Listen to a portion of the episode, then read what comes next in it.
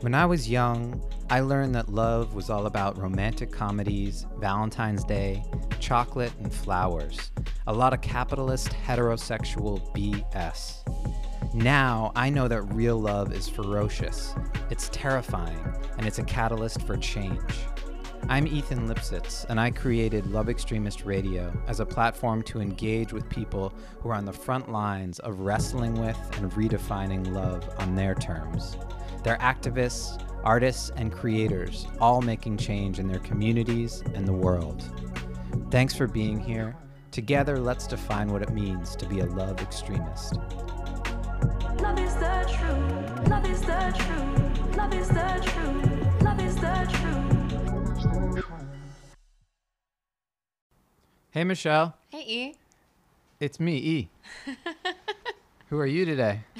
just myself, Michelle Palazan. Michelle Palazan. I've heard of you. The only. What does it mean to be you on a Sunday leading into the beginning of August? Oh my goodness. Well, I think that um, I remember saying, "Oh yeah, this pandemic thing's gonna be over by July, the latest," and we are hitting wave two, Yep. Yep.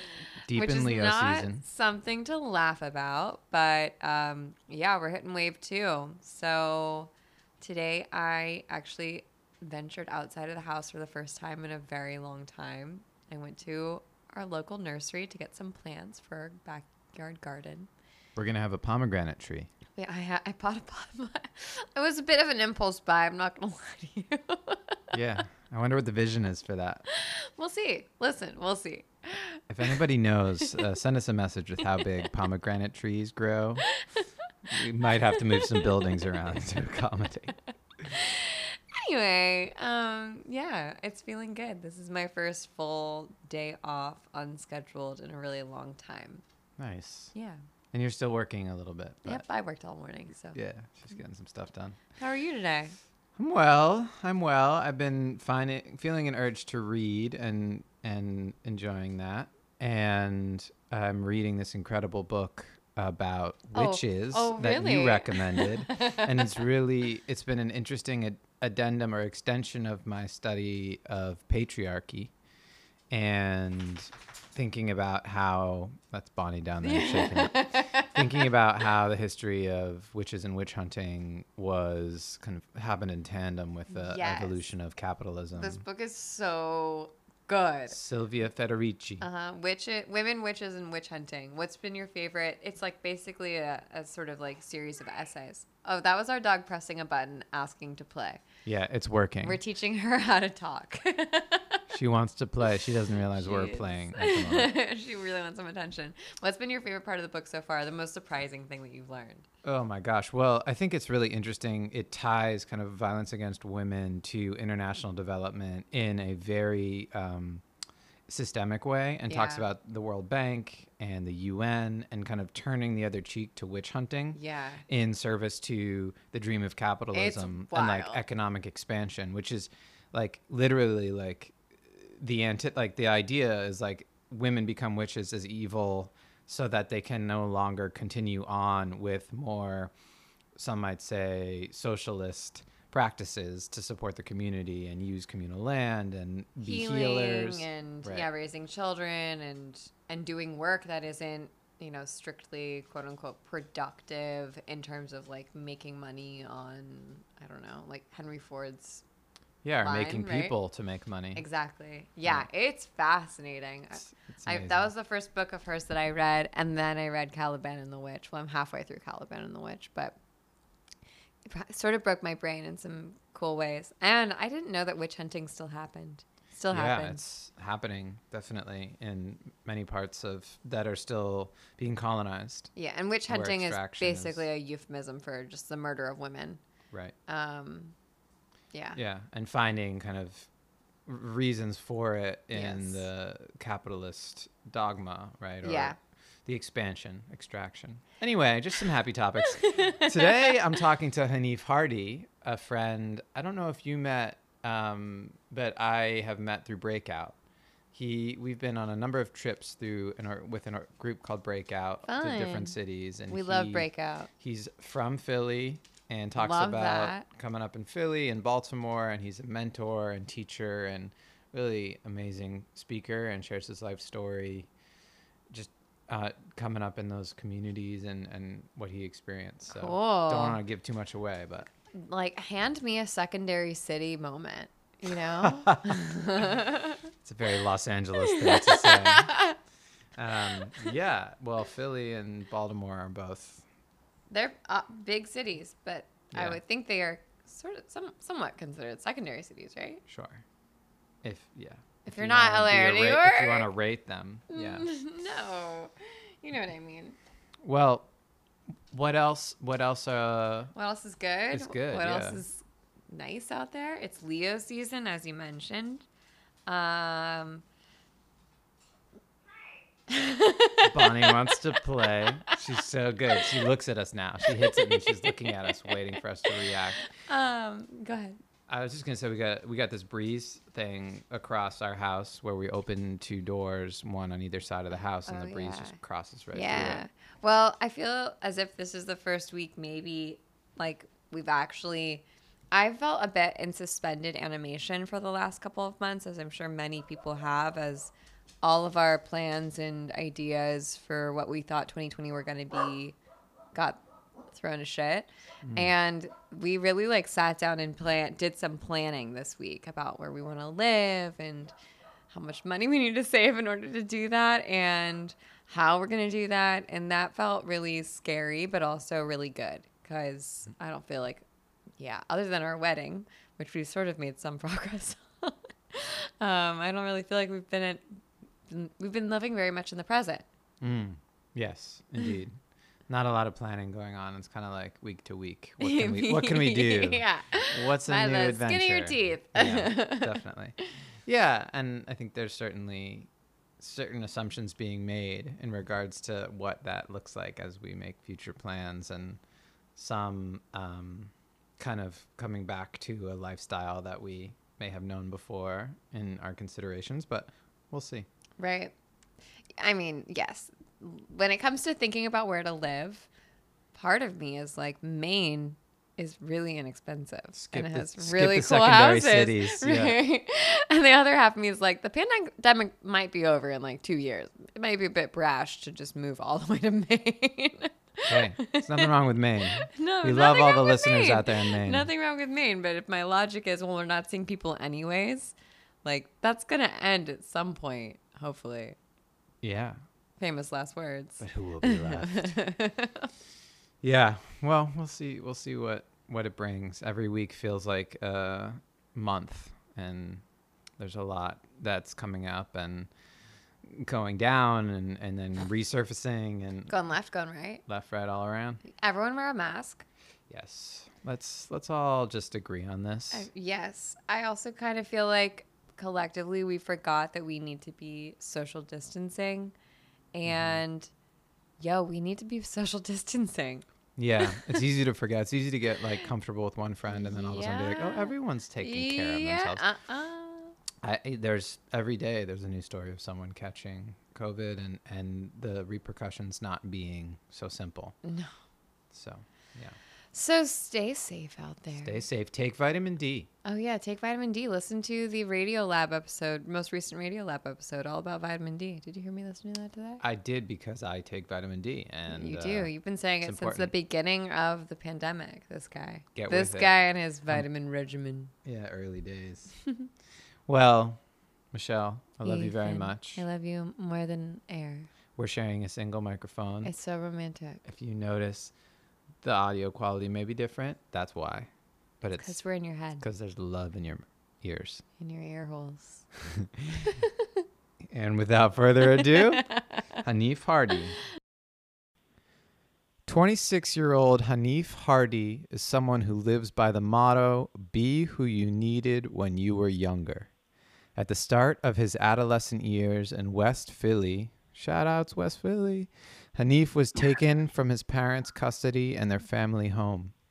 He was later adopted and went to Morgan State University on a track and field scholarship.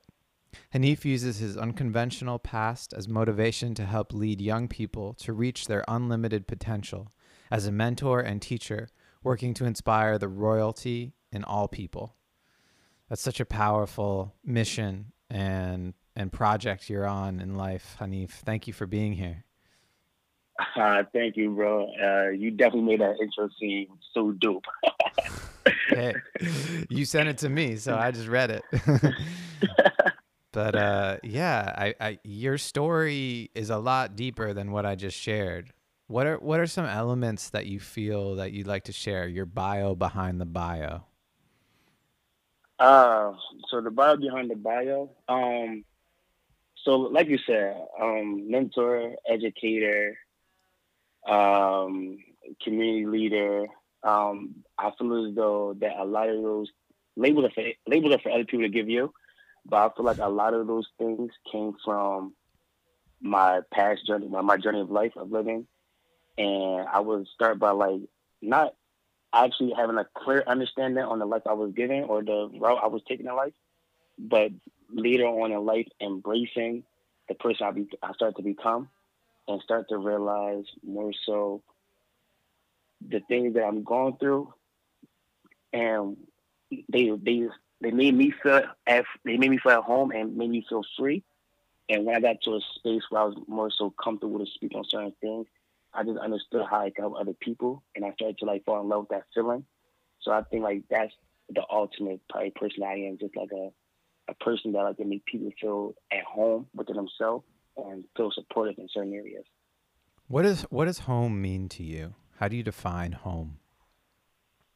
Um, so for me, so it, like we live in a complex world, so it can definitely mean a lot of different things for other people. But I would say for me, it's a a space where you feel comfortable. You feel you feel as though that you're you are your true self. I know for me as an individual, there was a lot of times in life where I wasn't myself. I was either following somebody. I feel as though I was put in a position, not even put in a position. I just was following certain people, um, maybe because they had something I wanted at that time. They were living a life I feel like I can consume because if I did what they were doing, I can achieve what they were doing. And sometimes it wasn't good.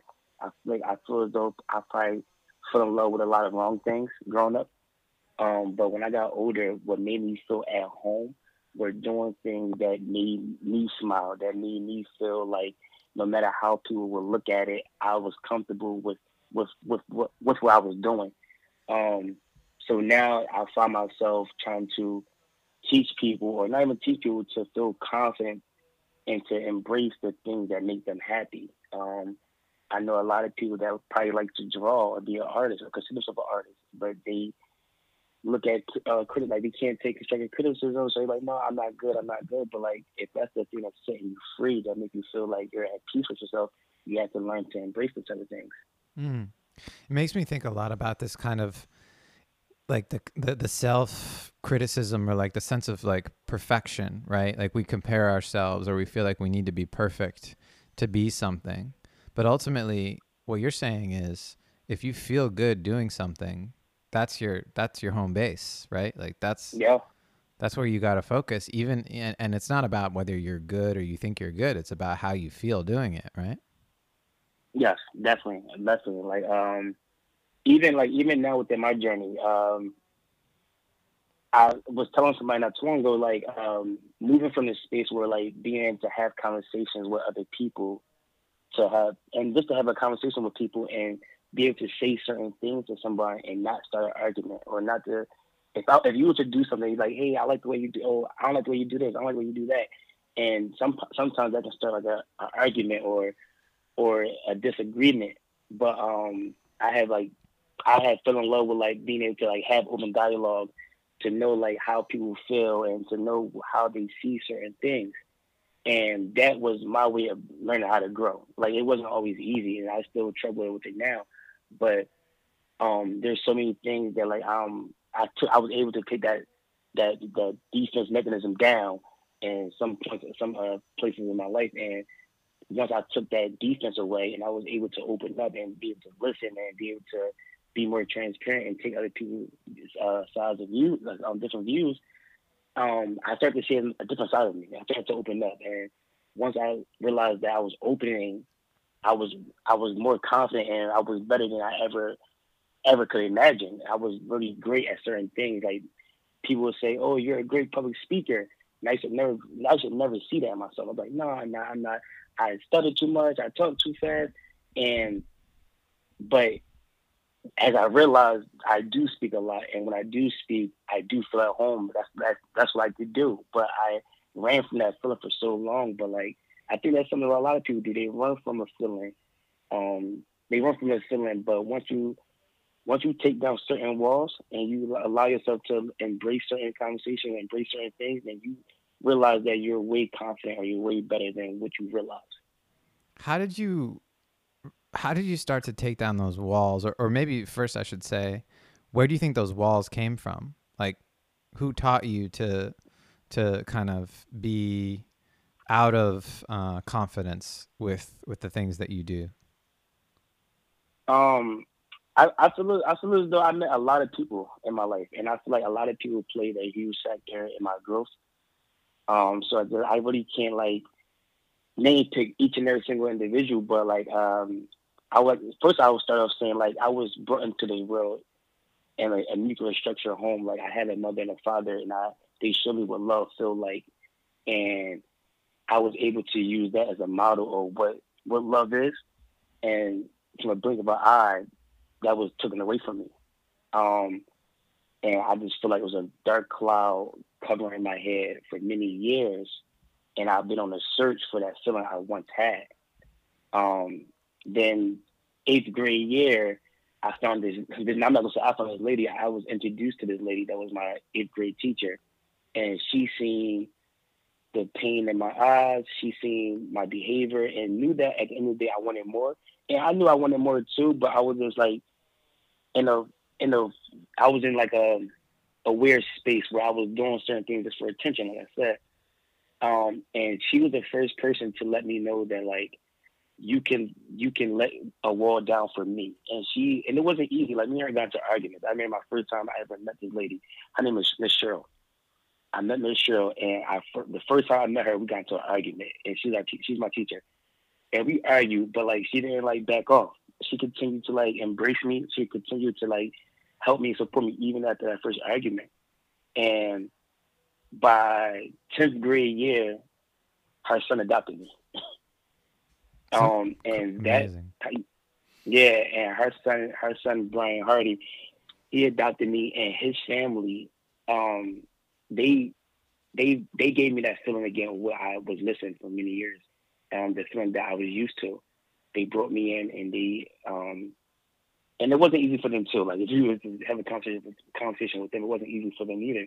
But they consistently tried, and over time, I was able to knock down open up in some in certain like in certain ways.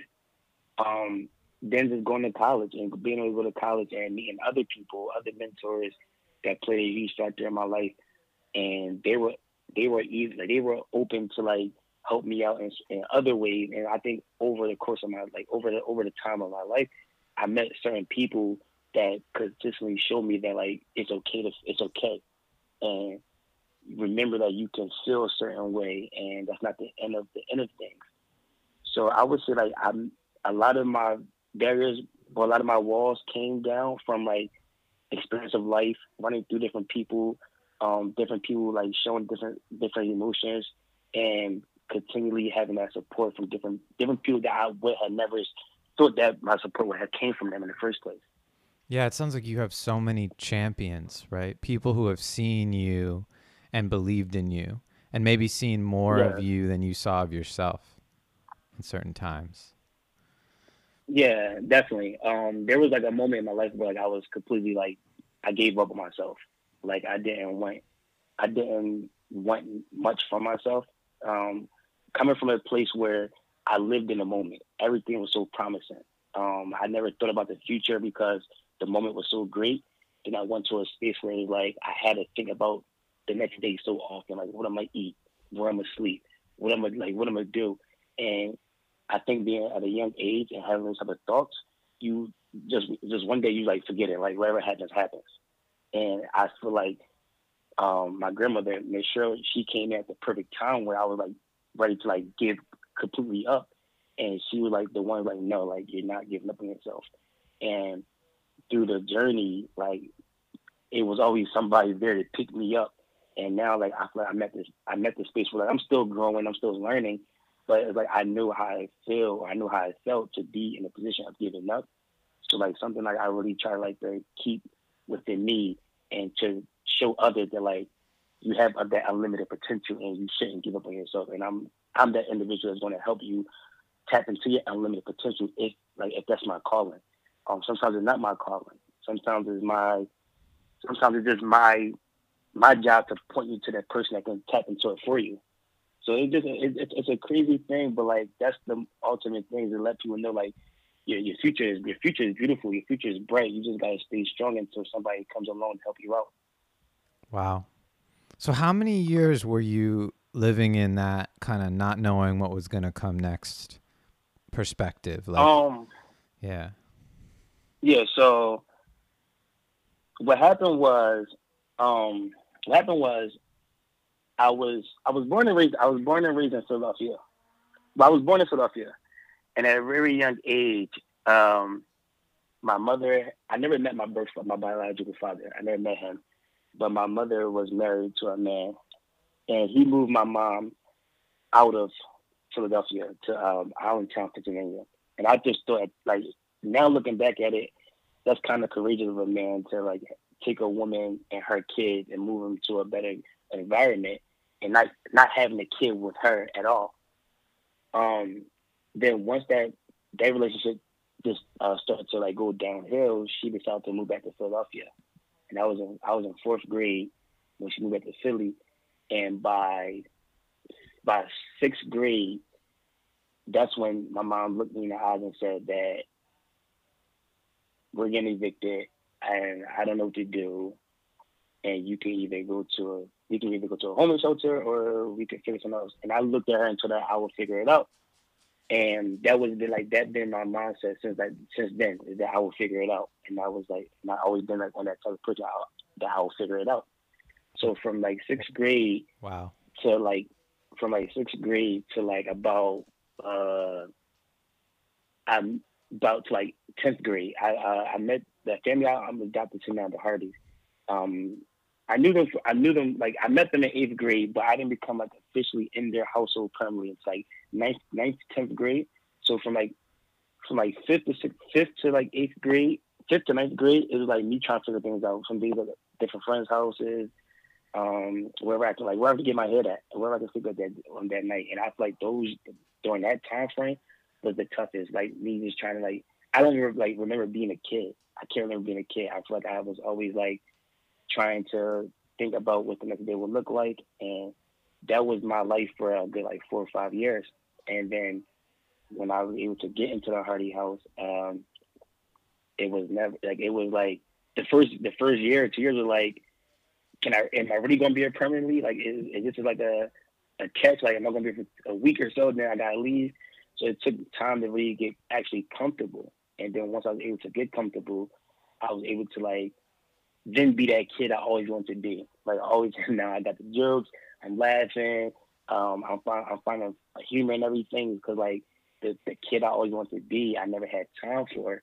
But then once they let me know, like, hey, like you can be that kid, and that's when I started to open up a little more and started to like embrace like the the beauty of life and what life can what life can bring to you.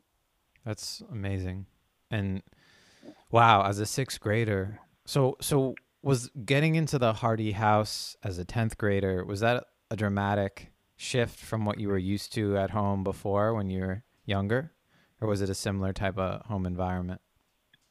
Um, no, it was um, it was definitely different.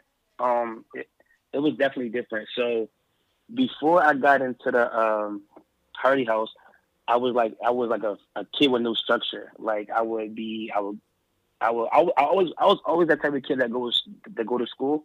Like I always had perfect attendance, but a lot of a lot of those years I wasn't actually doing work in school. It was school was just always a way to escape from reality. I didn't have to worry about what was going on at home, what was going on in the community. I just want to go to school to be around kids and know I was going to eat lunch, have gym. But outside of school, there was no structure. Like I can go anywhere I want around the city. I can be out until I, I can be out late until like whenever I feel like I want to go in the house. And when I got into the Hardy house, um, it was definitely discipline there. It was like, hey, like we have chores. This is your week. This is what chores consist of: dishes, um, taking the trash out, um, being in the house at a certain time. And for the very like for the first few months, it's like I was battling like, do I really want this? Like, do I really want to be in a place of structure when I'm so used to not having structure? I think like my friends can be like, hey, we're going to the park, and we did the park until midnight, one o'clock, and I'm like, all right, cool. To going into the Hardy house, and they're like, well, be on your way home when the streetlights come on. And before then, I never paid attention to the streetlights. And now I'm in their household and I'm at the park and the streetlights come on and it's seven o'clock. And I'm like, wait. So I gotta start going home now. And I remember the first couple of times, like I was leaving, and I was like, I'm not going home too early. Like it's not even like, the day just getting started for me.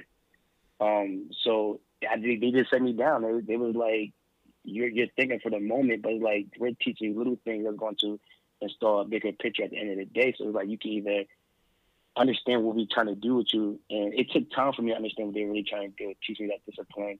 And I just had to sit in my room days, not not because it was times I was on punishment just because I wasn't listening, but like I had to really sit and think, like, do I really want this discipline? Do I really want to change? And it was a friend that was living a similar life to me that didn't really have structure, and he was the one that had to look at me and was like, bro, like you have a family that's giving you what most of us in these streets are looking for.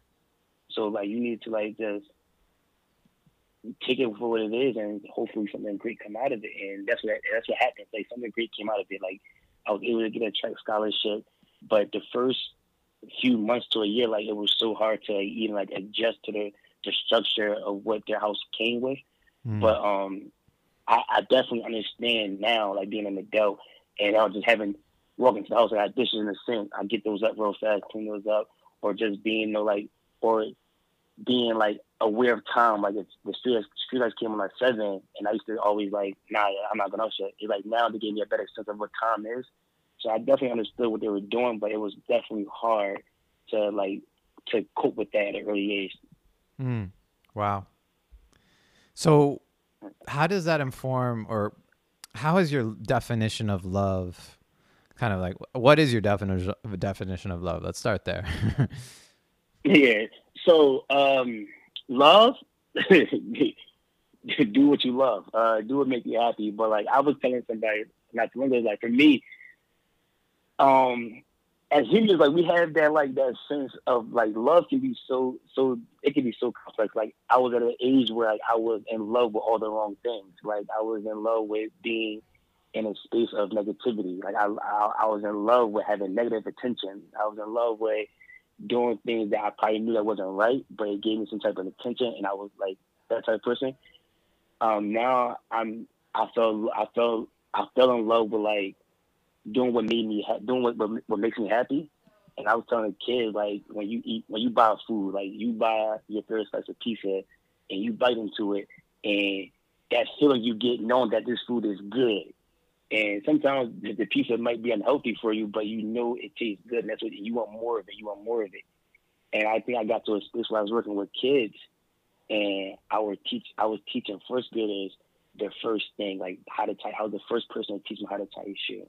Well, I was the first person teaching this, the first person teaching that, and I think I fell in love with being able to teach somebody, teach some, some somebody something new, and that's where I feel like I was at the most happiness at. Like I felt the most joy in that moment knowing I'm being able to teach some somebody something, and having a student come to me like, "Oh, oh, Mr. Hardy taught me this," and like I think that moment made me feel like I love this. Like that that was that that was me biting into that piece, and I was like, "Oh, this this tastes good. This I want more of this." Wow. So being an educator really kind of like clarified not only like you stepped into that role of being the mentor and being what had been provided or, or shown up for you throughout your life, but you also were, were mm-hmm. teaching people. You were kind of giving them guidance and support in, in their knowledge and their growth. That, that yeah, yeah. What, what I'm, I'm sorry, bro. You go ahead. No, it was such a such an amazing gift and, and, and, and something that is such a beautiful thing to realize that it's almost like so many folks speak to the the the feelings of um, giving being a gift, right? Like you're offering yeah. yourself, and in return, like you feel this love, this connection, this gratitude. You know, it's um, yeah, it's powerful. Yeah, like it, it's it's crazy because like I used to laugh because like when I first became like an educator, I used to laugh because like that was like the last thing on my checklist. Like when you're like, oh, what you gonna do? I uh, it was it was never gonna be a teacher. It was never gonna be an educator. Um, and I just it, I think it was just wow. I think like as I grew as I grew and I started to like to understand like the world we live in and what opportunity look for certain what opportunities can look like for certain people. Um, I just I don't think I really fell in love with teaching at first.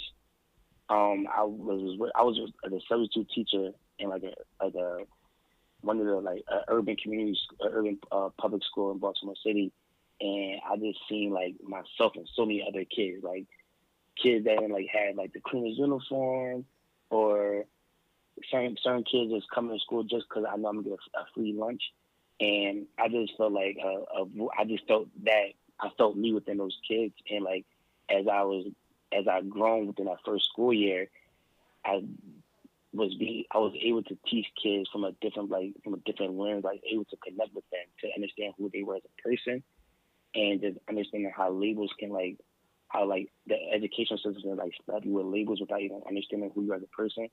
And then I think I fell in love with teaching once I was able to tap into that other mindset of the student of students. And it was just a crazy dream because like being like I like like I said, being an educator was never something I see myself doing. Um, but it's like when you feel connected to something and something that really catches your attention and you like feel a certain way about it, like sometimes it's hard to ignore. So I think that's what like kept me in the classroom for so long, or not even in the classroom setting, being able to like educate people outside the classroom setting and just being able to like inform or teach or just to have that connection, the connection barrier between people. It's it's so important and also so relevant to the this you're talking about systems right? And you never saw yourself in this system of being a, like a teacher and being in the school system. And if we think about systems today a lot of what people are out on the streets protesting is systems of oppression. And a huge component of that is the school to prison pipeline right? Where so yeah. so many teachers and so many educators are kind of like you said labeling students before they even know them or before they have a chance and you have this completely different way of seeing students as they are, but also you were seen as you were, right? You had so many incredible teachers and mentors and people showing up in your life to support you and elevate you to this point. I'm curious, like, how your relationship is when you look at that as like a system versus your lived experience, because they're kind of not the same, right? Like you look at the system and you think, oh, all, all these teachers are kind of like police, right? They're just kind of putting kids into boxes where they're destined to fail. But then I hear about your experience, and there's so many stories of uplift and support and belief that may, there's there's success in that, right? Yeah. So like like from from my story, like I was definitely like that. Uh, I was definitely part of that system. Um, early on in school, like from like first to like fourth grade, I was like a straight A, like probably when I was straight A, a straight A student, but I was an honor student. Um, always had like always on honor roll, and that was like that was a joy for me to get on honor roll to go home with my report card and see that my mom and my stepfather were happy knowing that I made honors. Um, then once like that dynamic of the family started to like fall apart, I didn't go to school to learn. I just went to school, to, like, like I said, to escape to escape reality. Um, and with that, I was they threw labels on me. Like it was like, oh, he's he's special ed. You to put him in special ed classes, and I I got to that point where I believed the labels that they thrown on me, and those labels carried with me for many years, and those labels allowed people to judge me the way that they wanted to judge me from those labels. Like I was in sixth grade, seventh grade, and all the way up into college. Like I was a kid with an IEP, uh, like a learning disability, had his own learning plan, and I believe like in like in ninth grade, oh no, tenth grade when I got adopted, they were like, you don't need to be in a special ed class. And I was telling them like not telling them, but like I was trying to like let them know like I I do need to special ed. I want to be special special ed because I felt so comfortable with the labels that they had thrown on me, and I knew without even trying I'm gonna pass these classes. I'm gonna get an A or a B, and I had to put no work in. And but it's also embarrassing to know I had to sit in the corner of these classrooms. So if the phone walked past, they couldn't see me that I was in a special ed class. I had to, I had to hide that for many years. Um, then you go to then I go to college and I get slapped with the athletic label. Oh, he's an athlete. Um, he, and a lot of teachers didn't really put me to the test of academically because I was a, a, a good athlete. Um, then I went on to get my master's, and that's when I like realized. I, I realized when I got my master's, like I I'm I'm more than these labels that they thrown on me, and I'm more than what I believed within these labels. So I think like my journey of, of getting my master's, it was more so like to prove to self I'm capable of doing this work. And when I was getting my master's, I was also teaching at the same time, and I let my students know like this journey. Like they were like whatever I was going through in school, me and my students would talk about it. I would talk about the the hard times or where I feel like I want to give up with my master's, I want to drop out. But like I really that was a battle to to let them know and to let myself know like we are bigger than the label that the system's throwing us. Like once I finished, and I did finish in 2020, um, just just in May. Um, when I finished with this master's, like it's like I wasn't supposed to get this far because the labels that the system threw on me.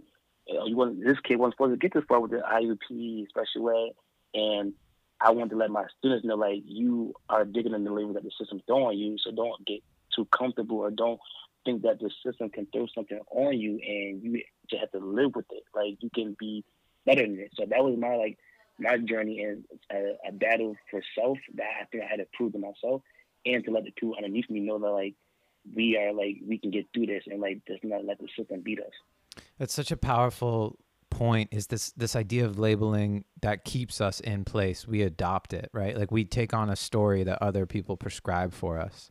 And that sense of motivation to go beyond it. Like how, what motivated you to prove that you weren't like what the labels told said you were was it was it other people encouraging you or like was there something internal in you that said you know what i'm not just an athlete i'm more than that or I'm gonna go beyond college and I'm I'm I'm gonna push. Um, yeah, I definitely do believe like I had like a um like through the journey I met people that like that motivate motivated me. Like and it was definitely like internal thing. Like I just had like wanted to I just wanted to understand myself as a person. And I wanted to like be more and like knowing that like where I came from is like I wanted to like be the first one to do it. Like I didn't have nobody like in my thing that went on and got the that I know of that went and got their bachelor's. And I know nobody went on and got their master's. So it was like it was a lot of internal like driven ideas and thoughts that I wanted to like put into reality. Um and just like understanding myself and like believing in myself. It like it was constantly like pushing myself to the limit, um, like making sacrifices. Um, it was like it was like a really like a battle with myself. But with you know all that, like I within all that, like I cannot like I can't sit here and lie. Like I had people like that was motivating me and that was on my side. And there was a lot of people that didn't know that I was going through this process because I, I didn't feel confident to like even speak on it. Like my when I first started my master's program, I think like it took me my it took me my last semester to really embrace it. Like oh yeah, like I'm in my master's program. So then when I finished the master's program, a lot of people was like, oh I didn't know you was in school. Because mm. there was a lot of times I didn't think I was going to finish it. I, I thought I was going to drop out, or I didn't want to tell people that. Like when I first got into the program, I didn't want to tell people like, "Oh, I'm getting my master's," and not finish. So I wanted to wait until I finished it. Like, "Oh yeah, I got my master's." But um, and that was just like me not being confident. But I think like throughout the journey, and throughout like the experiences I got within the classroom and out of the classroom, I built that confidence, and like it was the people around me, and just me being internal, like just motivated and just knowing that like what I come from is I had to keep on digging and, and, and I think that's what like the main thing was is knowing that like if I want to have a family, I don't have no kids now, but if I want to if I want to have kids, I want to at least put out some type of bricks out there already that they can follow if they want to follow these bricks. Mm. So that's like just just having that mindset, thinking for the future and thinking like the life I want to have was my motivation to like get through a lot of things. That's beautiful. I also think about like your peers, right? Like you've had so many kind of maybe older supporters and people that have been helping you kind of like lay those bricks and, and set up that foundation. You've also you've had your internal motivation as you shared.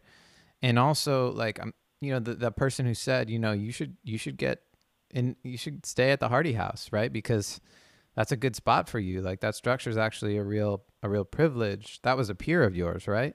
And so Yeah. I'm curious if like that has continued on where you found people who maybe have a similar story or background as you have that are kind of with you on your journey and that you check in with or, or stay accountable to as you grow. Yeah, like um, like um, like I said, like the Hardys, like they definitely they still they like we still talk like that's that's family. That's that's like what my loving my loving joy is at. So like right now I'm in Baltimore, and whenever I like whenever I go back to Philly, like I'm going to their house and I'm I'm staying with them. Like when holidays come around, I'm I'm st- I'm spending the moments with them. Um, but I still have like my brothers, like my biological my, my brothers that like that came from my mother that I still try to keep a relationship with, and they and we have close relationships. So like I I take that like I take my experiences and I take what like I'm given, and I um I check in with everybody. I check well I check in with, with the people I could the most. Like it's hard because of um I was in a I was in a position where like I was so like go orient like oriented and so driven that it was a time where I wasn't checking nobody. Like I was so like I need to get this done, I need to get that done. And it was like months that went by and I was like, Oh, I didn't check up on nobody. But then it's like uh as I as I have as I grown, I realized how important it is just to like take a step back and check up on the people that help you get to the places you have got. And those that became uh, and, it, and it's not always like the ones that played the biggest factor. It's like um my me my me my brother um that's not uh, that's not in the Hardy house. Like it was a time frame where we haven't spoken like three four years, and I told myself in my in like the middle of my master's program like I want to spend like time getting to re know my brother. So it's like I spend time call FaceTime him, calling him, going to Philly, not even seeing the Hardys, just directly going to see my little brother. It's like yo, like I feel like I spent I wish so many years not connecting with you. I don't even like, I gotta reintroduce myself to you as a person. Like who are you now? Like what you got going on? And we are we're, we are on two different pages. Like I'm in Baltimore, like doing something, and he's still trying to find his way in Philly. But like I think it's so important to like to keep those connections and and just to let him know like things are possible. Like we come from the same background, we come from the same story. Like things are possible. And the Hardys were the Hardys was my safety net. Mm-hmm. He might not have he ha- he might not have got his safety net yet. So like it's, sometimes it's my job to in a healthy way to be his safety net to know that like I'm here even like even small as a conversation like for an hour or two hours just to talk on the phone like let's talk about things and let's get things let's just exp- let's have this dialogue of getting to know each other again and I think like just having that open conversation with people will let you know that certain things do exist and it gives you it gives an individual that feeling that I can work towards it. Sometimes it can like hurt somebody like, wow, it's too, I, that's too much. I can't, I can't, I can't do that yet. But like you have to at least give yourself the opportunity to know what's out there. So like, I just try to keep as many relationships as I could. I try to go Mm. through life connecting with people, um, trying to just like not, not even pick people's brains, but just knowing that like, hey, let's have this conversation. I might ask a certain question, and not because I don't want to be nosy, because I really, I really care to know. And I might not have been, I might not have the opportunity within my life to experience what you're about to tell me. Wow. Dude, you're a hero, man. You're you're you're showing up as a hero for people. Like honestly, just leading by example and making space for others to feel heard and seen. And uh yeah, just to be to be there. It's beautiful. It's really really beautiful. Um Appreciate it, man. I, I, I what what what is it what are the things that you're calling for right now i mean you just you just finished your master's program so who are the who are the heroes that you're looking for in your life who are the people that that you're really um, calling in to to to be alongside in this time Um, so so right, so I just finished my master's, and right now I'm and that was I'm in trying to- sociology right yeah, I got my master's in sociology, um, and a beautiful, a beautiful major. Um, it just expanded my thoughts so in so many different ways, uh, just having theories and stuff like that. But um, I would say like right now, like my journey consists of like protecting my happiness, protecting my joy, um, and becoming free. Like I know, like as an individual right now, like I'm totally happy. Like I'm happy with what's around me. I'm happy on what like the books I'm reading and stuff like that. But like it's a part of me that is still searching for, is still searching to be free, and I'm on that search of being free. Like, uh, and it, and that's also like a complex conversation because like that freedom is like something like that's, that's internal within self, and right now it could be just me like journaling, writing down, writing down things that took place 10, 15 years ago that I might have thought was normal during that time, but now that I'm older, I can see that that wasn't a normal experience. Like that was a trauma, a trauma experience that probably still hold a lot of weight in me now, or having conversations I was never able to have in the past. And now I'm, I'm, I'm at that point where like I'm comfortable to speak on these things. So like I want to be free from my thoughts, free from certain feelings. Um, but in a overall shell, I'm happy. I just want to be more free. And the people that's along with me is, um, of course, like my beautiful breakout community. Like those are individual. There's a lot of individuals within the breakout community that helped me get to this point. Uh, my family, uh, the ones that like are blood related and non-blood related families that I met through my journey is like are people that I would like to see on the side of me when I look to the right and look to the left. Like I see those, I see them in my, in like in my space, um, and like I'm always willing. Like I'm, I'm that type of person that would go out to like a go out to like to dinner and have random conversation with people, and those people are like are, are people that's important. Like and me because like I'm willing to I'm always willing to reconnect and reach out and say, Oh, how you been? Like little short things. Like like for example, um I had got like a in eleventh grade I was getting like a, a tutor for SATs and ACT I was getting a tutor. And we had I, and this person was tutoring me and I went off to college, undergrad, masters, and randomly like I just was thinking like, wow, I haven't spoken to him for so long. Like let me call this man. I called him. We we was on the phone for like four hours, just speaking about my journey within the last year. We haven't we haven't spoke his journey, and then now that's somebody I talk to at least like once every two weeks now, or once a week now. We just talk on the phone randomly because like, so it's just like things like that. Like like knowing that like when I get the opportunity to think of somebody in the past or think about somebody anywhere or just walk into a random place and meeting a new person, just um, having that dialogue, just having just, just sharing knowledge, just sharing experiences. Um, so there's a lot of people that play a factor on like where I want to become, like where I want to go in the future. Um, a lot of people that I see next to me, um, a lot of people that have paved the way to help me get get this far in the first place. Um, but I think now I'm in a space of like freeing freeing my thoughts, freeing my my feelings, and so that can be able to open more doors for other things down the line. Mm. Yeah, I mean, I I also want to give a shout out to the breakout community for bringing us together and um, bringing together such amazing people from across the country who are who are doing great work and supporting their communities and getting their hands dirty and wherever they are. um, yeah, especially right. these times. Um, but but yeah, man, I, I I think that's such a beautiful message to share with everybody and just to underscore that those people that we maybe had a small interaction with or we knew at a different time in our life, we have all the tools to check in on them now. And it's not that hard, you know. It's like maybe it's a Facebook message or an Instagram or maybe it's a text or a call, but there's it's so easy to check in, and especially those people that maybe come up. There's probably a reason they're coming up in your mind, right? There's a reason you think about that person. It's like, well, I should check in on them. I should say what's up, or they'd be interested to know where I'm at. You know, so often it's just gratifying to see your growth, right, and what you've done, and for them, that's um, that's meaningful, especially like an SAT tutor. You know, that's a big deal to see. Oh shit. Yeah, it is you're through school, you know, you're through grad school. Like it's amazing. It's really cool. So how do you how do you stay so joyful? How do you stay so positive? What's your secret?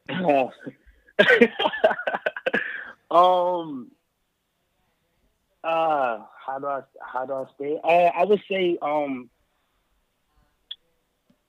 being being in the feeling like being in the space where you've been un, like been under a dark cloth for for, for years, and you finally feel like you're escaping that and you're starting to see light. I just like been like it just I got that feeling like I don't want nobody to experience that. Like I don't want nobody to go through that feeling. If I had the ability to bring that sunlight to you, even for 15 minutes to 15 seconds, let me shine for you. Um, it's not to it's not to be the the glory in the room, not to make everybody like, oh, look at me, look at me. But it's like I knew how I felt to be in that position of darkness, and it it, it hurt because you had to hide behind a smile. You had to hide like like you were just I was just scared in so many different ways. And now it's like I don't have to fake the funk no more. I can really like be be that person I want to be. And like sometimes I, I joke with my kids, right? Because my kids think I'm just like a big. They think I'm a big kid. I joke with them because like I I felt for a very long time wasn't able able to be a kid. So now I'm just like a young kid. Like I'm new to it. Like I'm new to this kid stuff. So like I didn't tap into my adult my my like being an adult yet. So like I'm still fresh. I'm still young. but um, I get that. I don't really have I don't really have like a secret. I just know like I, I just I just I'm just happy. I'm happy with being myself. And like, and no matter what room I'm in, I can go in my go into those rooms being myself. Like, I don't feel like I have to fake no more. I don't feel like I have to hide behind a smile being no more. I just feel like I can like be myself in, in all aspects and like be comfortable with being myself. I totally relate to that sense of like having hidden under a dark blanket or you know like having felt felt like you were in darkness for a period of time and then it's like now that you're in the light you can just be free and you can be you. And in being you you get to be a kid or you get to experience so much of yourself that maybe was hidden before you felt shameful of or you didn't think you could express. And i, I get that you know having um having gone through some sickness and and just realizing what's important. And part of the reason i do this podcast and have these conversations is like you know how can we how can we grow through our biggest challenges our biggest fears or, or obstacles and come into love right? Come into joy and ultimately loving ourselves and the world.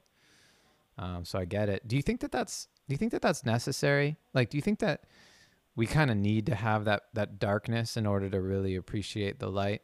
Or do you think that people can just be in light regardless uh, everybody's definitely different, but like for me, is like I definitely think like um once you experience that darkness, it would definitely like it would definitely change your perspective on life. Um, I like I I think like the people at the bottom are like the ones with the most power. Like those are the ones that are really strong and like it just that darkness I had was like the beauty of my the beauty of my struggle.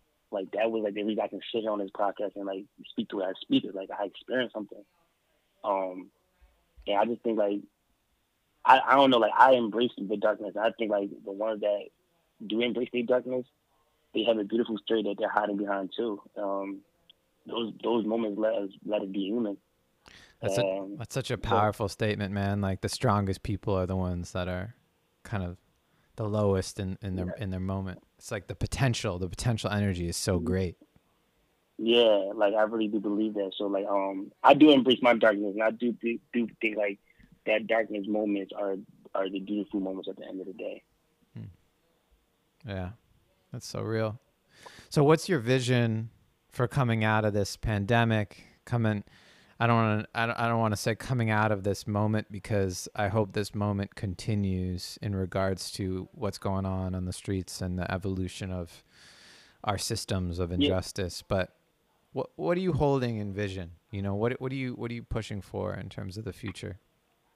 Uh, for the future, I would definitely like would like to. Uh, I would, as black people, as black individuals, African Americans in this in this country, just to support each other more. Um, make our communities historical landmarks forever. Mm-hmm. Um, to, um, the, the, that would be the main thing. Like just knowing that like when times be like this, we have to be able to learn each other.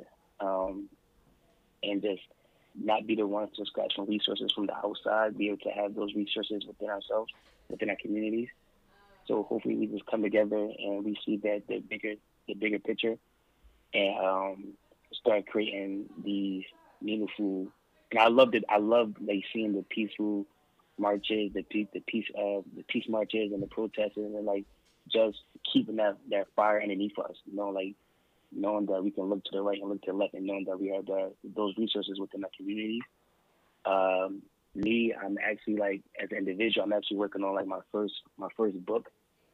Um, Amazing. And the book is just appreciate it, man. Appreciate it. And like the book is um is not to glorify my story, it's more so to like bring awareness to people that there are people that live in this world that that had that have gone through things like this and that do hide behind a smile and it, it might take and, and just just to speak on different stories that people can relate to either that you you probably been through something similar or you reading the book can make you feel like wow i have to like be more mindful of the people that, that, that live in this world. And um with and that's like the main the two main things is my, is my book and knowing that when we get out when we do get out of this is like our communities are much stronger and we support one another. And and yeah i would just say that honestly. Mm.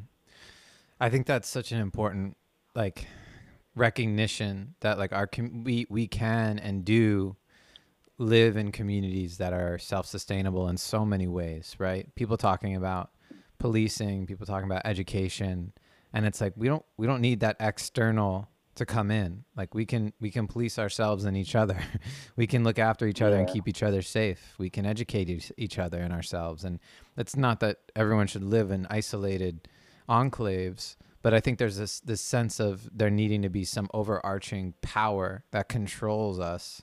And ultimately that's or, or, or protects us or serves us or educates us or provides for us. And I think that's really right. Like there is a lot of room for us to build abundant communities within um, from within and with the resources we have and also to lift up you know communities that have long been under underserved right because we know that the, the Yeah. resources are not evenly distributed right now yeah i agree i, to- I totally agree yeah so any other advice you have for all the love extremists listening out there anything else you want to bring to the podcast and share with the people Ah, um, be you. Discover yourself. Uh, remember you're human. every moment's not gonna be beautiful. Every moment not gonna be right. Embrace the embrace the mistakes. Learn from them. mm. Um, and uh, just uh, protect it. Protect your happiness and joy. Do what makes you happy. Mm, that's beautiful. That be you and learn from your mistakes is so important. Especially, I just want to like underscore that for all the white folks and the white men listening right now in this time and wanting to be part of this movement and change and not knowing how or feeling silenced. It's like be you and make a mistake, you know, like Yeah. it, a mistake that that that becomes clarified to you even if it feels like a criticism or a call out is actually a gift and it's a learning experience and if anyone is willing to give you that gift take it as such because you don't always get those gifts and sometimes you just get cut out of the party because you messed up so to to to make the mistake and to be alerted to that i think is a real opportunity for growth for all of us um, but especially uh, I, I agree. us white folks I in these times, you know. Yeah. So um I I I am this is such a, a beautiful conversation. Do you have any questions for me by the way? I re, like I don't know, you know, on, I don't expect you to, but um anything that you want to talk about or or curious to to hear about in terms of, you know, where I sit here in LA? Um, you know, like I just want to just like let the listeners know that like um, I definitely do thank you a lot, um, giving me this platform to tell a little bit about myself. Hopefully, that when the book is published, people will want to learn more about me. Um, and you always wanted to create space, uh, safe spaces for people to have type of dialogue like this. So um, for your your presence, your ability to even want to listen, um, to give. I really appreciate you, and I definitely can't get to this over with, so I come to LA and just get to connect with you in person. I'd love that. We'd love to have you and and also it's been wonderful getting to know you and just having these conversations online and offline. Let the people know where we find you though, so we can be on the lookout for your book. What, where's the best place to stay stay up to date? Uh, definitely. So I'm on Instagram, uh, King Hardy, K I N G H A H A. I'm sorry, H A R D Y, three underscores, King Hardy, three underscores. That's the um, my only social platform that I really use. Beautiful. So I'll have everybody. Uh, I'll put a link underneath the um, show notes so everybody can check it out and uh, follow you at King Hardy three underscores, and um, take us out with your favorite love song, Hanif. What are you listening to these days? Ah, favorite love song, man. The Journey Times. right, right. Um, J. Cole. J. Cole, Love Yours. J. Cole. It's a beautiful song. love yours. Um, a beautiful song. Uh, it's one. It's one lyric and one. It's one phrase in there. He talk about. He says, "You can like you can go on like you can meet a girl that's better than your girl, or you can go somewhere. That, there's always gonna be something that's better than yours, but it's never gonna be meaningful until you love your own." Wow. So Oh my like that, that's really a, that's that's really a great song. Like you got to love yourself and love what you have first before you can love anything outside. Dude, that feels like a beautiful synopsis of this entire conversation and what you've been talking Yeah. about the whole time. So, uh, I'm excited to listen and play that on the outro. This has been amazing. Hanif Hardy, check him out at King Hardy three underscores on Instagram. We'll post it down in the show notes. If you feel this episode and want to share it with your community, please do. Write a review on iTunes, and uh, we'll see you all next week. Hanif, thank you so much.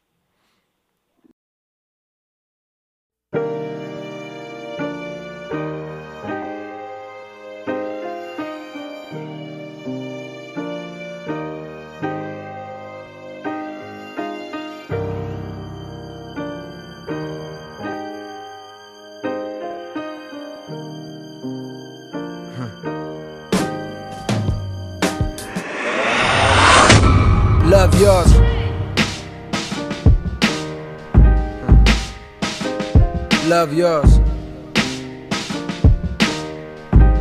No such thing. No such thing as a life that's better than yours. No such thing as a life that's better than yours. Love yours. No such thing as a life that's better than yours. No such thing, no such thing. Heart beating fast, let a nigga know that he alive. Fake niggas mad, snakes, snakes in the grass, let a nigga know that he arrived. Don't be sleeping on your level, cause it's beauty in the struggle, nigga. Goes for all y'all. It's beauty in the struggle, nigga. Let me explain. Yeah. It's beauty in the struggle, ugliness in the success.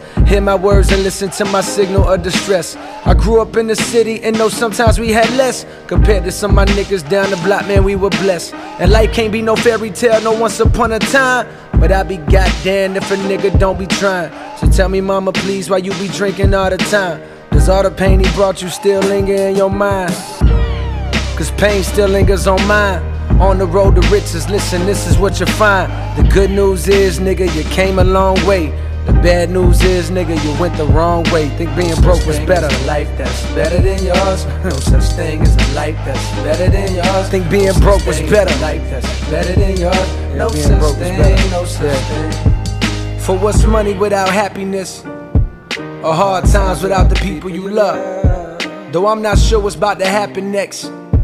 I ask for strength from the Lord up above. Cause I've been strong so far, but I can feel my grip loosening. Quick, do something before you lose it for good. Get it back and use it for good. And touch the people how you did like before. I'm tired of living with demons cause they always inviting more. Think being broke was better. Now I don't mean that phrase with no disrespect to all my niggas out there living in debt. Cashing minimal checks. Turn on the TV, see a nigga Rolex, and fantasize about a life with no stress. I mean this shit sincerely. And as a nigga who was once in your shoes, living with nothing to lose, I hope one day you hear me. Always gonna be a bigger house somewhere, but nigga, feel me. Long as the people in that motherfucker love you dearly. Always gonna be a whip that's better than the one you got. Always gonna be some clothes that's fresher than the ones you rock. Always gonna be a bitch that's better out there on the tours. But you ain't never gonna be happy till you love yours. No such thing as life that's better than yours. Love yours. No such thing as a life that's better than yours. Love yours. No such thing as a life that's better than yours. Love yours. No such thing, no such thing. Heart beating fast, let a nigga know that he alive. Fake niggas mad, snakes, snakes in the grass, let a nigga know that he arrived.